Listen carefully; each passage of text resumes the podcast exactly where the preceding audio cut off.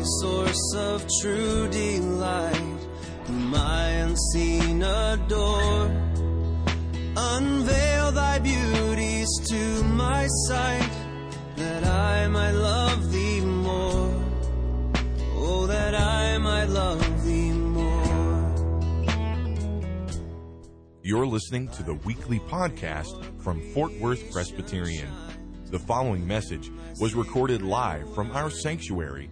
Our prayer is that this message would nurture a joy for loving God and loving people in you as you listen. See my bleeding dying. Hebrews chapter 1, verses 1 through 4. And if you don't have a Bible, please feel free. I'd invite you to take the, uh, the blue Pew Bible in the rack in front of you. And uh, it's on page 1001 if you're using one of those blue Pew Bibles. Once again, it's Hebrews chapter 1, verses 1 through 4. And I think it's interesting. If you noticed in the bulletin, Darwin's sermon title is The Final Word of God. And often, before we read the word, as I'm about to do in a second, we say, This is God's word. I think it's appropriate how, in the space of these four verses, it mentions that He upholds the universe by the word of His power. Um, just an interesting uh, uh, verse there. Read with me now, Hebrews, or follow along as I read. Hebrews chapter 1, verses 1 through 4. This is God's word. Long ago, at many times and in many ways, God spoke to our fathers by the prophets. But in these last days, he has spoken to us by his Son, whom he appointed the heir of all things, through whom also he created the world. He is the radiance of the glory of God and the exact imprint of his nature and he upholds the universe by the word of his power. After making purification for sins, he sat down at the right hand of the majesty on high, having become as much superior to angels as the name he has inherited is more excellent than theirs. This is God's word. Let us uh, pray together as we come to his word.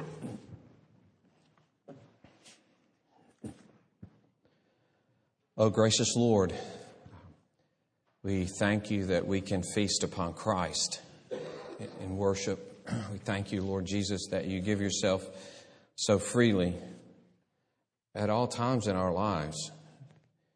You give yourself away to us, and all that you are, all that you have, you deed over to us. You include us in what you have.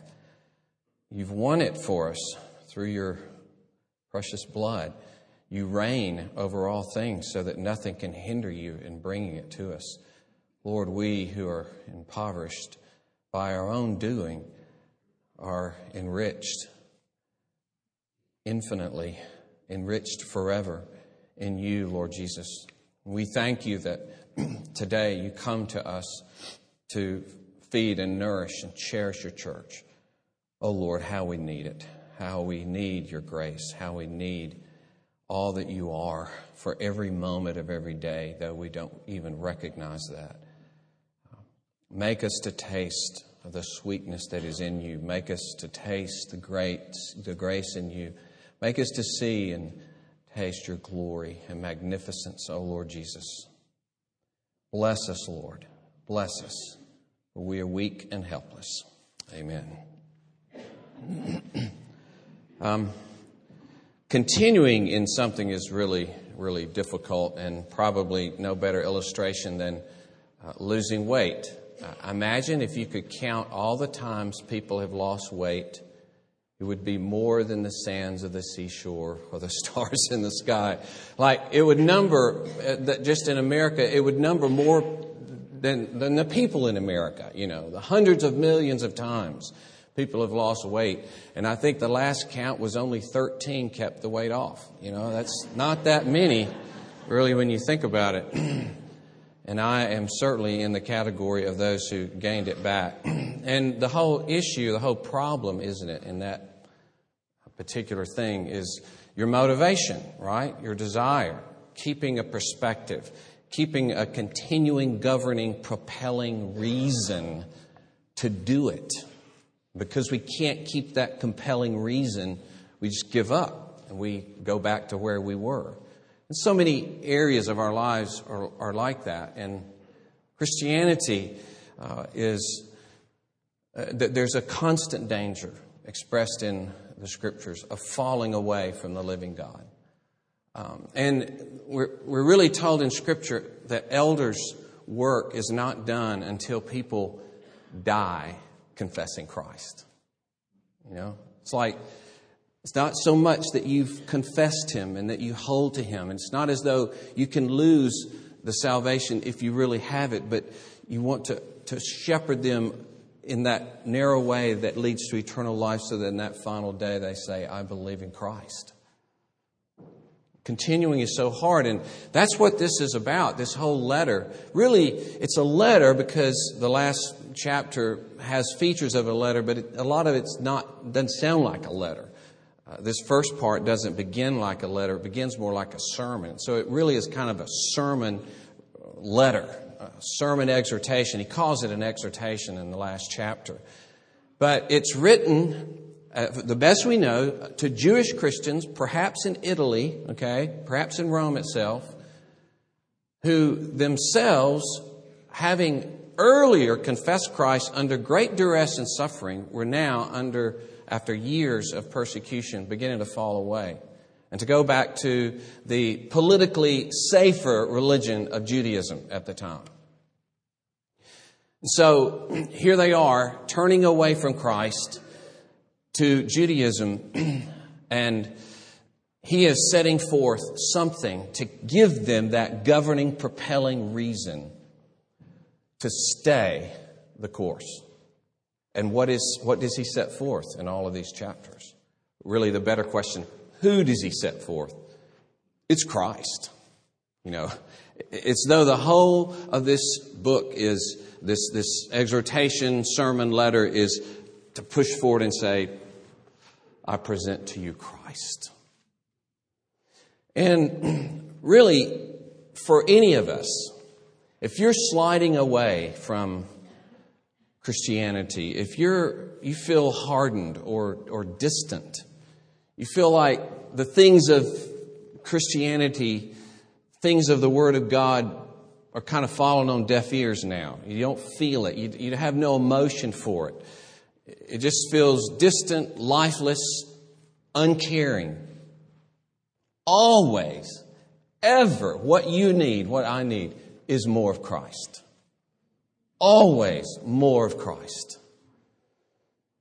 And He is the only one who can sustain you in any and all difficulty and, and tragedy and struggle.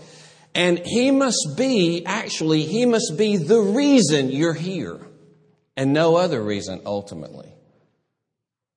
A lot of people, uh, we were in a downtown church in Columbus, Mississippi. Uh, 30,000 people, but there was the Methodist and the Presbyterian and the Baptist. And several times, uh, people dropped into the Presbyterian church, having moved from out of town, to check it out. But their checking it out was to see where can I get the best contacts in town? Where's the best association? Where, where would I have the best standing in town, the, the best reputation in the community? You know, feeling their way as to where I could belong in this town. Which of these, well, we were the smallest one, so we didn't get that many of those, you know, of the three churches. but they would check us out anyway. Now, you can imagine in this day, if you're there for social contacts, okay, and somebody comes knocking on your door and says, Hey, uh, I noticed that you had visited uh, John Birch in prison the other day. Is that right? Uh, yeah, I did. I, I, brought him some clothes. He didn't have any clothes. I brought him some food. He didn't have any food and visited him because he was alone and destitute. He said, Well, let me tell you, you're going to jail too because of that association. In fact, you look at everything around you, it's going to be gone when you get out, if you get out. You may die there. So much for social contacts.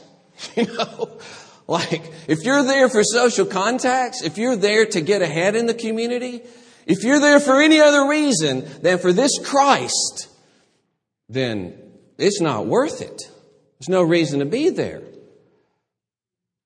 But it says of them earlier in their career as believers that they associated with those who confessed Christ in such a way that they did lose their possessions. They did visit them. They were associated and then they lost their stuff. But it said they saw the seizure of their property joyfully because of what they had in Christ.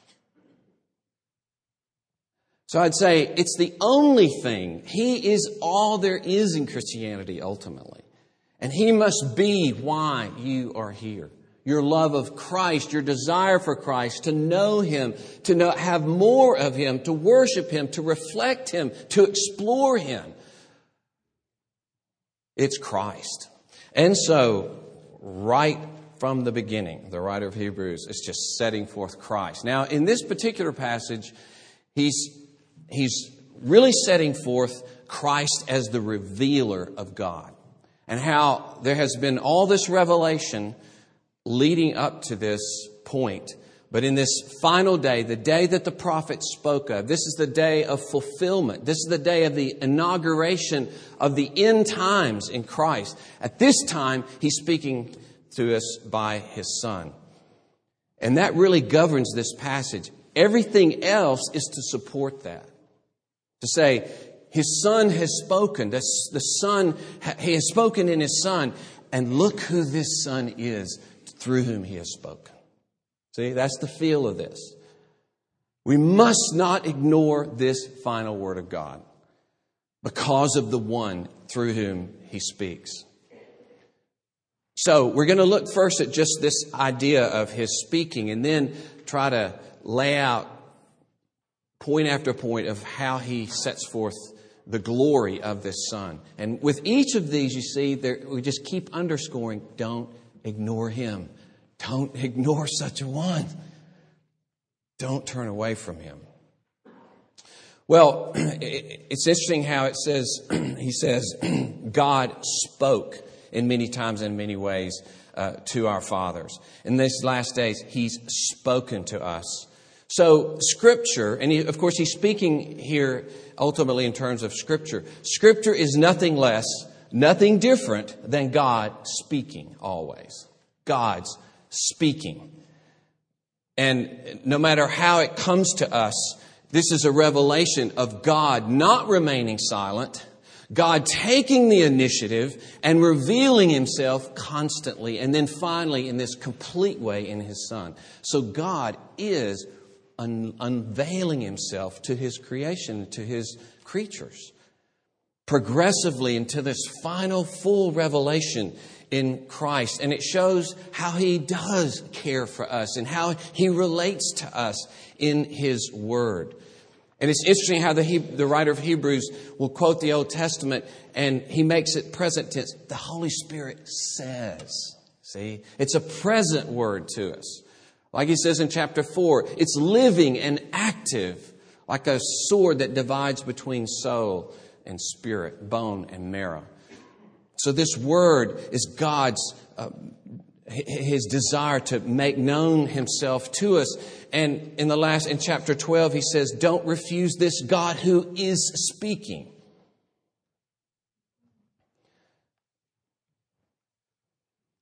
As Antony said, Athanasius quotes this.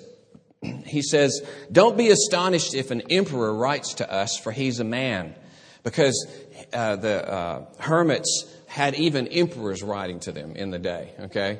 And so many people were impressed with this, you know, that an emperor would write somebody like Antony. He says, Don't be astonished if an emperor writes to us, for he is a man, but rather wonder that God wrote the law for men and has spoken to us through his own Son. I read that Obama had uh, written back to a lady who had written to him about her financial situation. And she got this handwritten letter from President Obama. And she actually ended up selling the letter for $7,000. Okay? So that she could have a down payment for her house and to pay some medical bills. So that was a very valuable letter, right? From an emperor. She sold it to an autograph dealer for $7,000. Well, brothers and sisters, one thing that is said right here God has spoken. God God has continued to speak over and over, and finally in this complete way in His Son. And notice the way He describes it in many times, it perhaps would even be better translated in many different portions. Uh, there's an emphasis on the different parts by which God spoke His word. The kind of fragmentary way it came at us and all of these different forms. And then finally, this complete climactic speaking uh, through His Son. So there's the idea of it's not together yet, it's not complete yet. Finally, this is what everything was pointing to. It's as though you were trying to describe in many, many words with many, many pictures and analogies the Grand Canyon. And just word after word after word, and finally, you're looking at it. You're looking at it. And that's some of the idea here of all this leading up. In fact, that all of this was really pointing to, it had its final purpose to set forth the Son, the final revelation in Him. And so all of these things pointing to this one son and notice the contract the contrast. We were he spoke by the prophets but now he's speaking by not the son a son. Doesn't mean that there are many sons but the idea is one who is a son. So there were prophets but now the lord of the prophets has spoken not these servants but the son himself has has spoken that's the contrast here. The ultimate revelation in Christ Himself. And it's not apparent on the out when you first look at it, but verse 4 seems to kind of come out of nowhere, having as, become as much superior to angels. Well, who, why did angels come in suddenly?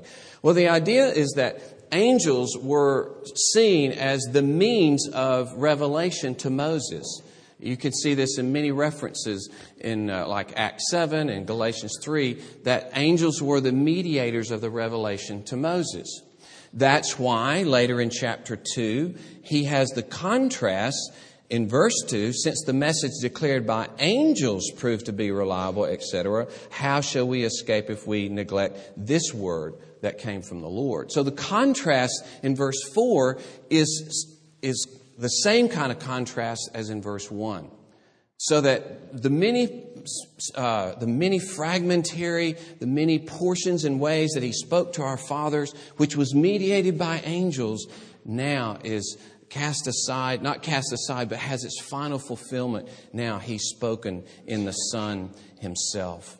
And so the revelation of God this beautiful fabric, this rainbow and spectrum of truth has finally seen its fulfillment. It's centered on Christ. It's summarized by Christ. It's concentrated on Him. All the roads of revelation lead up to Christ. And you cannot, to, to ignore Christ is then to throw all those lines away. All that means of revelation, those means have no, no meaning whatsoever. All those roads mean nothing if you don't come to where they were leading. Because the point of all of it is Christ Himself. And so, in these final days, He's spoken to us in His Son. Now, the point is this are you going to ignore this God who has spoken in His Son? So much of this is kind of like what God said on the Mount of Transfiguration when, if you're unfamiliar with that, three of the disciples were with Jesus. Suddenly his whole body became like lightning in the sun, and he shone forth with light. The glory cloud of God, similar to what was on the Mount of, uh, with the Ten Commandments, that kind of glory cloud came and surrounded them, and they heard a voice, and it said, This is my son, hear him. And that's kind of the feel of this. This is my son.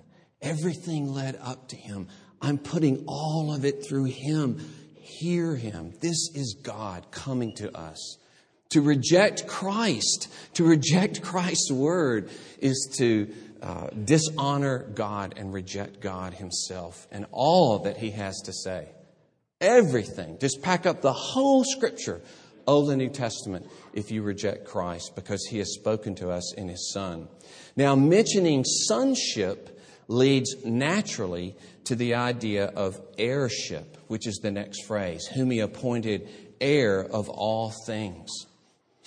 And if, here again, don't ignore him because he's the heir of all things. Don't ignore him. He has everything. Literally. Really. He has everything. Don't ignore this son through whom the Father speaks. This is, all commentators would agree that this is based on Psalm 2, verse 8, where we read of of God speaking to his son Ask of me, and I will make the nations your inheritance, your heritage, and the ends of the earth your possession. And so to say that he's an heir, of course, with God, God's not going to die and then someday he inherits it. But it's, it's a way to say that he is presently the possessor, or we would say the proprietor of these things. He, is the, he has been made the proprietor of the universe. This Son. He's given all things into the hand of His Son. The whole universe, everything that's alive, everything that's inanimate, all the interworkings of it, all of it is His. And here's the point no good, no ultimate good can be found outside of Christ because it's all found in Christ. We, we were originally the sons of God, but in Adam we turned away from God and we lost the inheritance of all good things. We lost all of those things. And we will be destitute of all good things unless we have an interest in Christ, unless we belong to Him and He belongs to us. And so He took on Himself coming and be, becoming a man, and we'll learn more about this in chapter 2 because he really enlarges on this in verses 5 and following. But we're just touching on it. We were alienated against God and deprived of all of these blessings and good things. And so he took on our humanity and he restored those things to all those who will trust in him. And we have them when we are admitted into fellowship with Christ, which is all of grace. And so we who are destitute are made wealthy in Christ because He has all things. He's the heir of all, He has the title of all. And if you reject His Son, you have no hope of anything. And that's why the picture of hell and the, of judgment is being shut out into outer darkness, shut out of fellowship, torn away from the feast of the people of God, because it is to be found in Christ. There is one son, there is one heir. He has, uh, he has inherited all of his redeemed people, and he has inherited the, the universe that is renewed by virtue of his work. This is his inheritance. And apart from him, there's no sonship, there's no heirship. So, how can we not, how can we reject this one? who's the heir of all things. I think this is why Paul says in 1 Corinthians 3 all things are yours. The world or life or death or the present or the future, all are yours. As Hughes says, truly, Christ is the door that opens the whole universe to us. Will you ignore Him? Will you throw away the whole universe that is deeded to all of the, deeded to Christ and all those that belong to Him? He's the heir of all things. He's spoken to us by His Son, who is the heir of all things. And having spoken about His being the heir of all things, naturally you think about, and by the way, it's appropriate that He would be the heir of all things because He's the creator of all things. okay? He's the one who brought all things into existence from the beginning. He is precisely the heir because he was the very mediator of creation, the very one by whom God created all things. Are you going to ignore the one who created the world through whom now God speaks? And then he gets closer and closer to the majesty of this 1. If He's the one who created all things, the created the world, then you're brushing right up to wait a minute, He must have pre-existence with the Father. He must be coexistent with the Father. He is outside of creation. He is none other than God Himself who has come in the flesh. And so he says in verse 3 He's the radiance of the glory of God and the exact imprint of His nature. This is the, a radiance, this means the, the radiance of something that's shining forth from a source of light. And so, as the radiance of the sun reaches the earth, Christ is the glorious light of God that shines into our hearts. That's the picture given us in 2 Corinthians. That is the glory of Christ, who is the image of God, that shines into our hearts. And so, what we get of the beauty of God comes through Christ.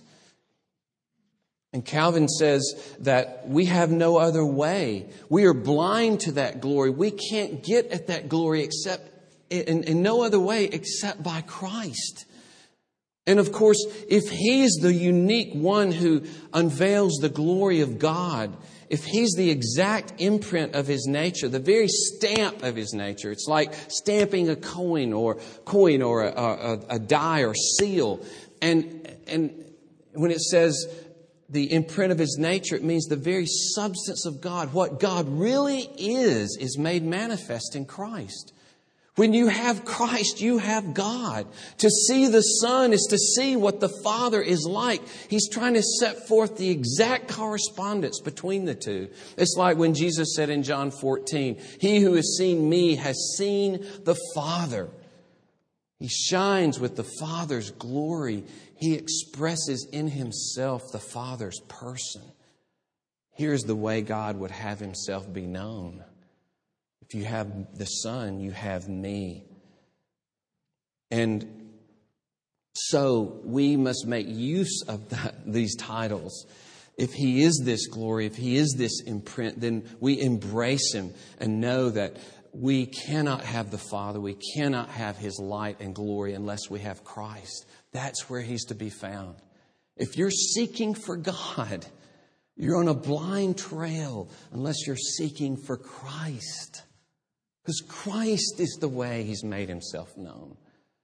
How can we reject the word of the one who is the radiance of His glory? Now, I wrote some words in our study on John on this very idea of if you have me, you have the Father. He's the way to have the Father. If we see Jesus, we've seen the Father. If we know Jesus, we know the Father. If the Father dwells in the Son, and when we have the Son, we have the Father. The Father is embraced as soon as the Son is embraced.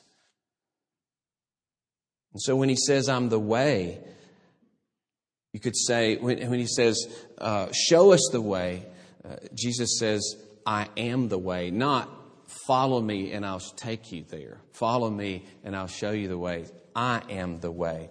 It's as though he says, You're already there. You have him in the fact that you have me. There's nowhere else to go to get God but in Christ. And so, as Hoskyns says, while being the guide or the way, he doesn't guide to what is beyond himself. Okay? He's the way to God because when you have him, you have the Father. So the writer of Hebrews saying to these people who are being threatened to abandon Christ, saying, then you will abandon God altogether.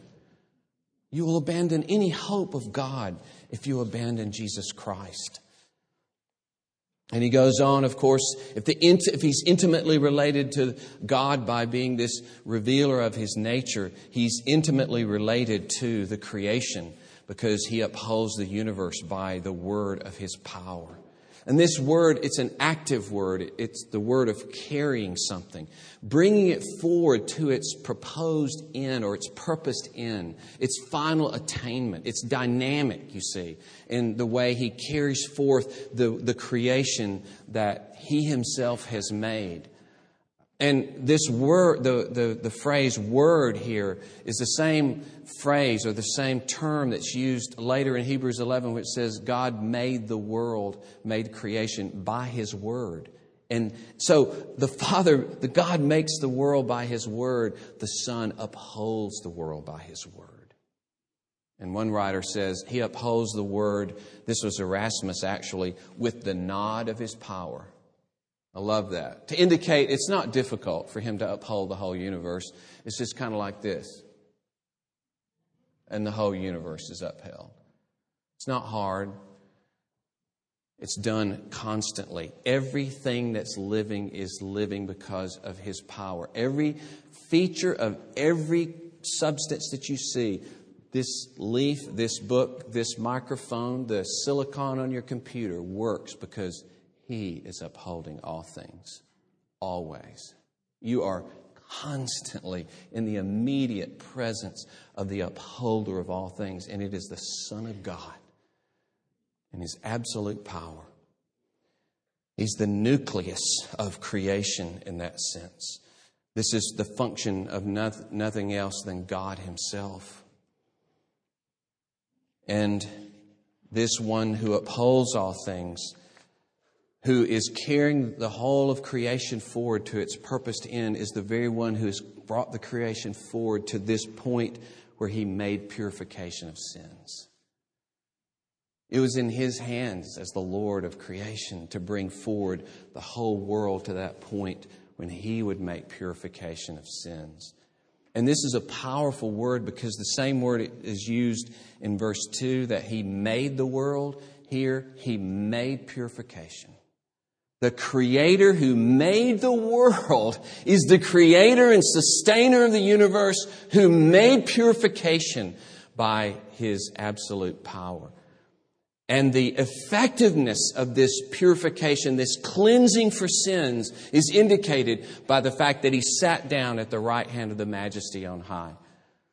We don't have time to enlarge on it, but this is the, the most glorious way to set forth his supreme authority, the highest honor and dignity, incomparable, comparable, surpassing glory at the right hand of the majesty. It means he shares the very throne of God. He shares the very rule of the world with God.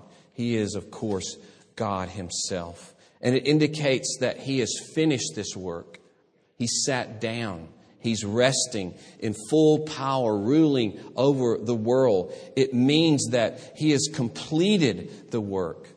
The, the Old Testament priests were constantly standing, they never sat down, as an indication that the atonement is not completed. Atonement is not completed. And when the high priest went in to offer the uh, atonement once a year, then he retired after that. He was gone. This high priest, when he makes atonement, he is brought into the very presence of the Father to indicate you indicate you have accomplished salvation. You have accomplished forgiveness. You have accomplished putting away sin, the cleansing of sin. Is seated at the right hand of the majesty on high. Now, are you going to ignore this one? Are you going to ignore this one through whom God has spoken and through whom God saves us? Are you going to come to God and say, you know, I, understand what you've done. You, have uh, spoken through your, your son. He, he's the one that upholds the whole of the universe. He's the one that created the world. He's the one that makes purification of sins. And apparently, God, in your mind, all of that was necessary to take care of sins. But I'm just going to bank on my own righteousness, if you don't mind. You know, imagine? Are you just telling God? Uh, you know, you really don't know how things work, do you? You think it required the sacrifice of your son. But I'm just going to depend on good old me to get me there.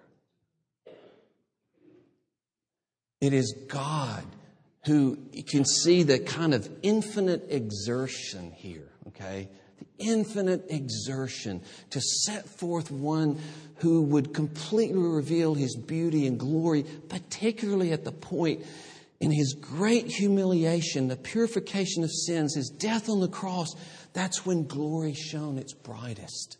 Because it's the glory of a God who made the worlds, against whom we sin, who would actually send his son to die for us. And so, the good news for us, though we're helpless in our sin, though we're broken in our sin, though we're fixed in our habits and tendencies to sin, and we can't do anything about it. If we think, well, tomorrow I'm going to do better, it becomes worse tomorrow, and it makes it worse every day after that. More sin to be forgiven of if you're trying to get there on your own. But the good news is God has gone to infinite lengths to provide for you a purification, a cleansing of sin, and to give you one through whom He will reveal His beauty and glory to you. None other than the creator and sustainer of the world. None other than the one who is ruling all things to bring them to their final end. And that means for you, no matter what you go through, if He is sustaining and carrying forth the world, He will sustain you. And He will sustain and govern every circumstance into which you enter so that it will have its accomplished end of His purpose and no evil purpose. It's the only safe place in the world is under the care of this Lord.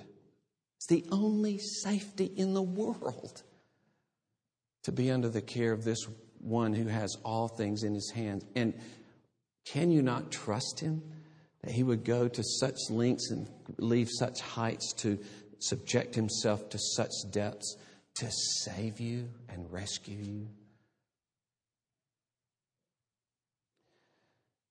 May we hear him as God the Father said that on that night, This is my Son.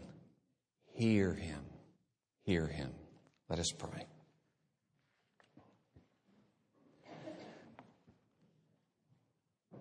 O oh Lord, in your grace and mercy, you've come to us. You've spoken in so many ways leading up to this final setting forth of your beauty and glory in your own Son the one who made all things, the one who sustain all th- sustains all things. And Lord, He is now the heir of all things, made heir because of what He has accomplished in His death, as He's exalted to your right hand as a reward for His great accomplishment on the cross. He is made heir of all things. And now He is offered to us and all that He has.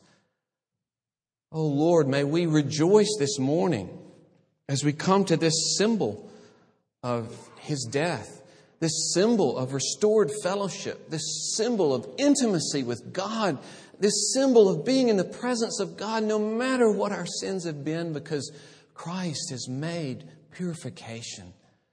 And He is Lord, and nothing can stop Him from imparting his life to us, his, his strength to us, His continual character becoming more and more a part of us, so that we are set free to give ourselves away to others. We are set free to enjoy your presence and favor in the midst of the most horrible things that may happen to us. And nothing can stop you from being kind to your people. Nothing can stop your sustaining your people in the midst of all that they will go through because you are Lord. And Lord, if we lose every single thing in this world, every relationship, all our possessions, and our life itself, we are heirs of all things because we belong to the heir of all things. We praise you that nothing can touch that inheritance that is laid up for your people all that we have in this precious one, the Lord Jesus Christ. Bless us, Lord. Bless us that we may embrace him heartily, joyfully throughout our lives. And may this vision of his beauty sustain us to the end. It is in his name we pray.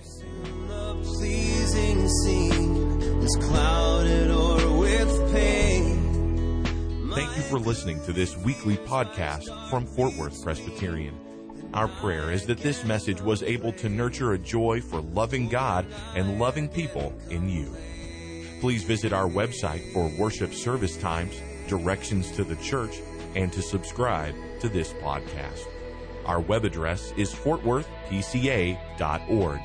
Fort Worth Presbyterian is a part of the Presbyterian Church in America.